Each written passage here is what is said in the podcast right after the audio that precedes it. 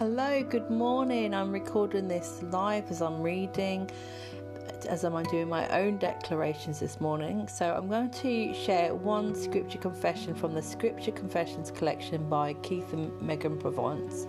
And I'm going to be using Speak to the Mountain of Debt. I started doing declarations um, probably in locked, early lockdown, especially around finances and health and healing.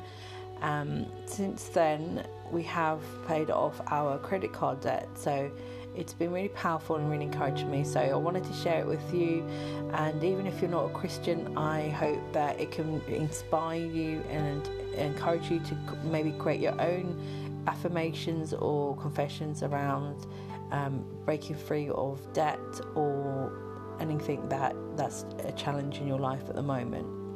So let's go. Speak to the mountain of debt.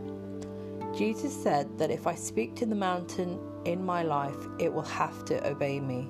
Therefore, I speak to the mountain of debt in my life and com- command it to be gone. No matter how big the debt is, it's not bigger than my God. I speak to all my debt and I command it to be paid. Debts, I'm talking to you and telling you to be paid in Jesus' name. Debts be reduced and eliminated. I call my mortgage paid in Jesus' name.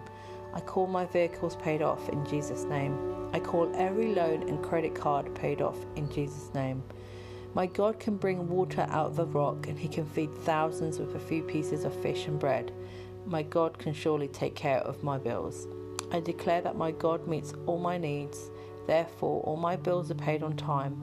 I refuse to worry or have any anxious thoughts about my finances.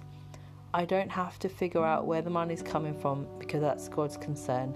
I have released my faith. Now I shall receive my provision. Um, so I had been saying that one, like I said, from early in lockdown, and we did have a situation where we were able to pay off credit card debt and clear lots of overdrafts. Uh, I'm still believing to like pay off my mortgage. Um, to have more savings and things like that.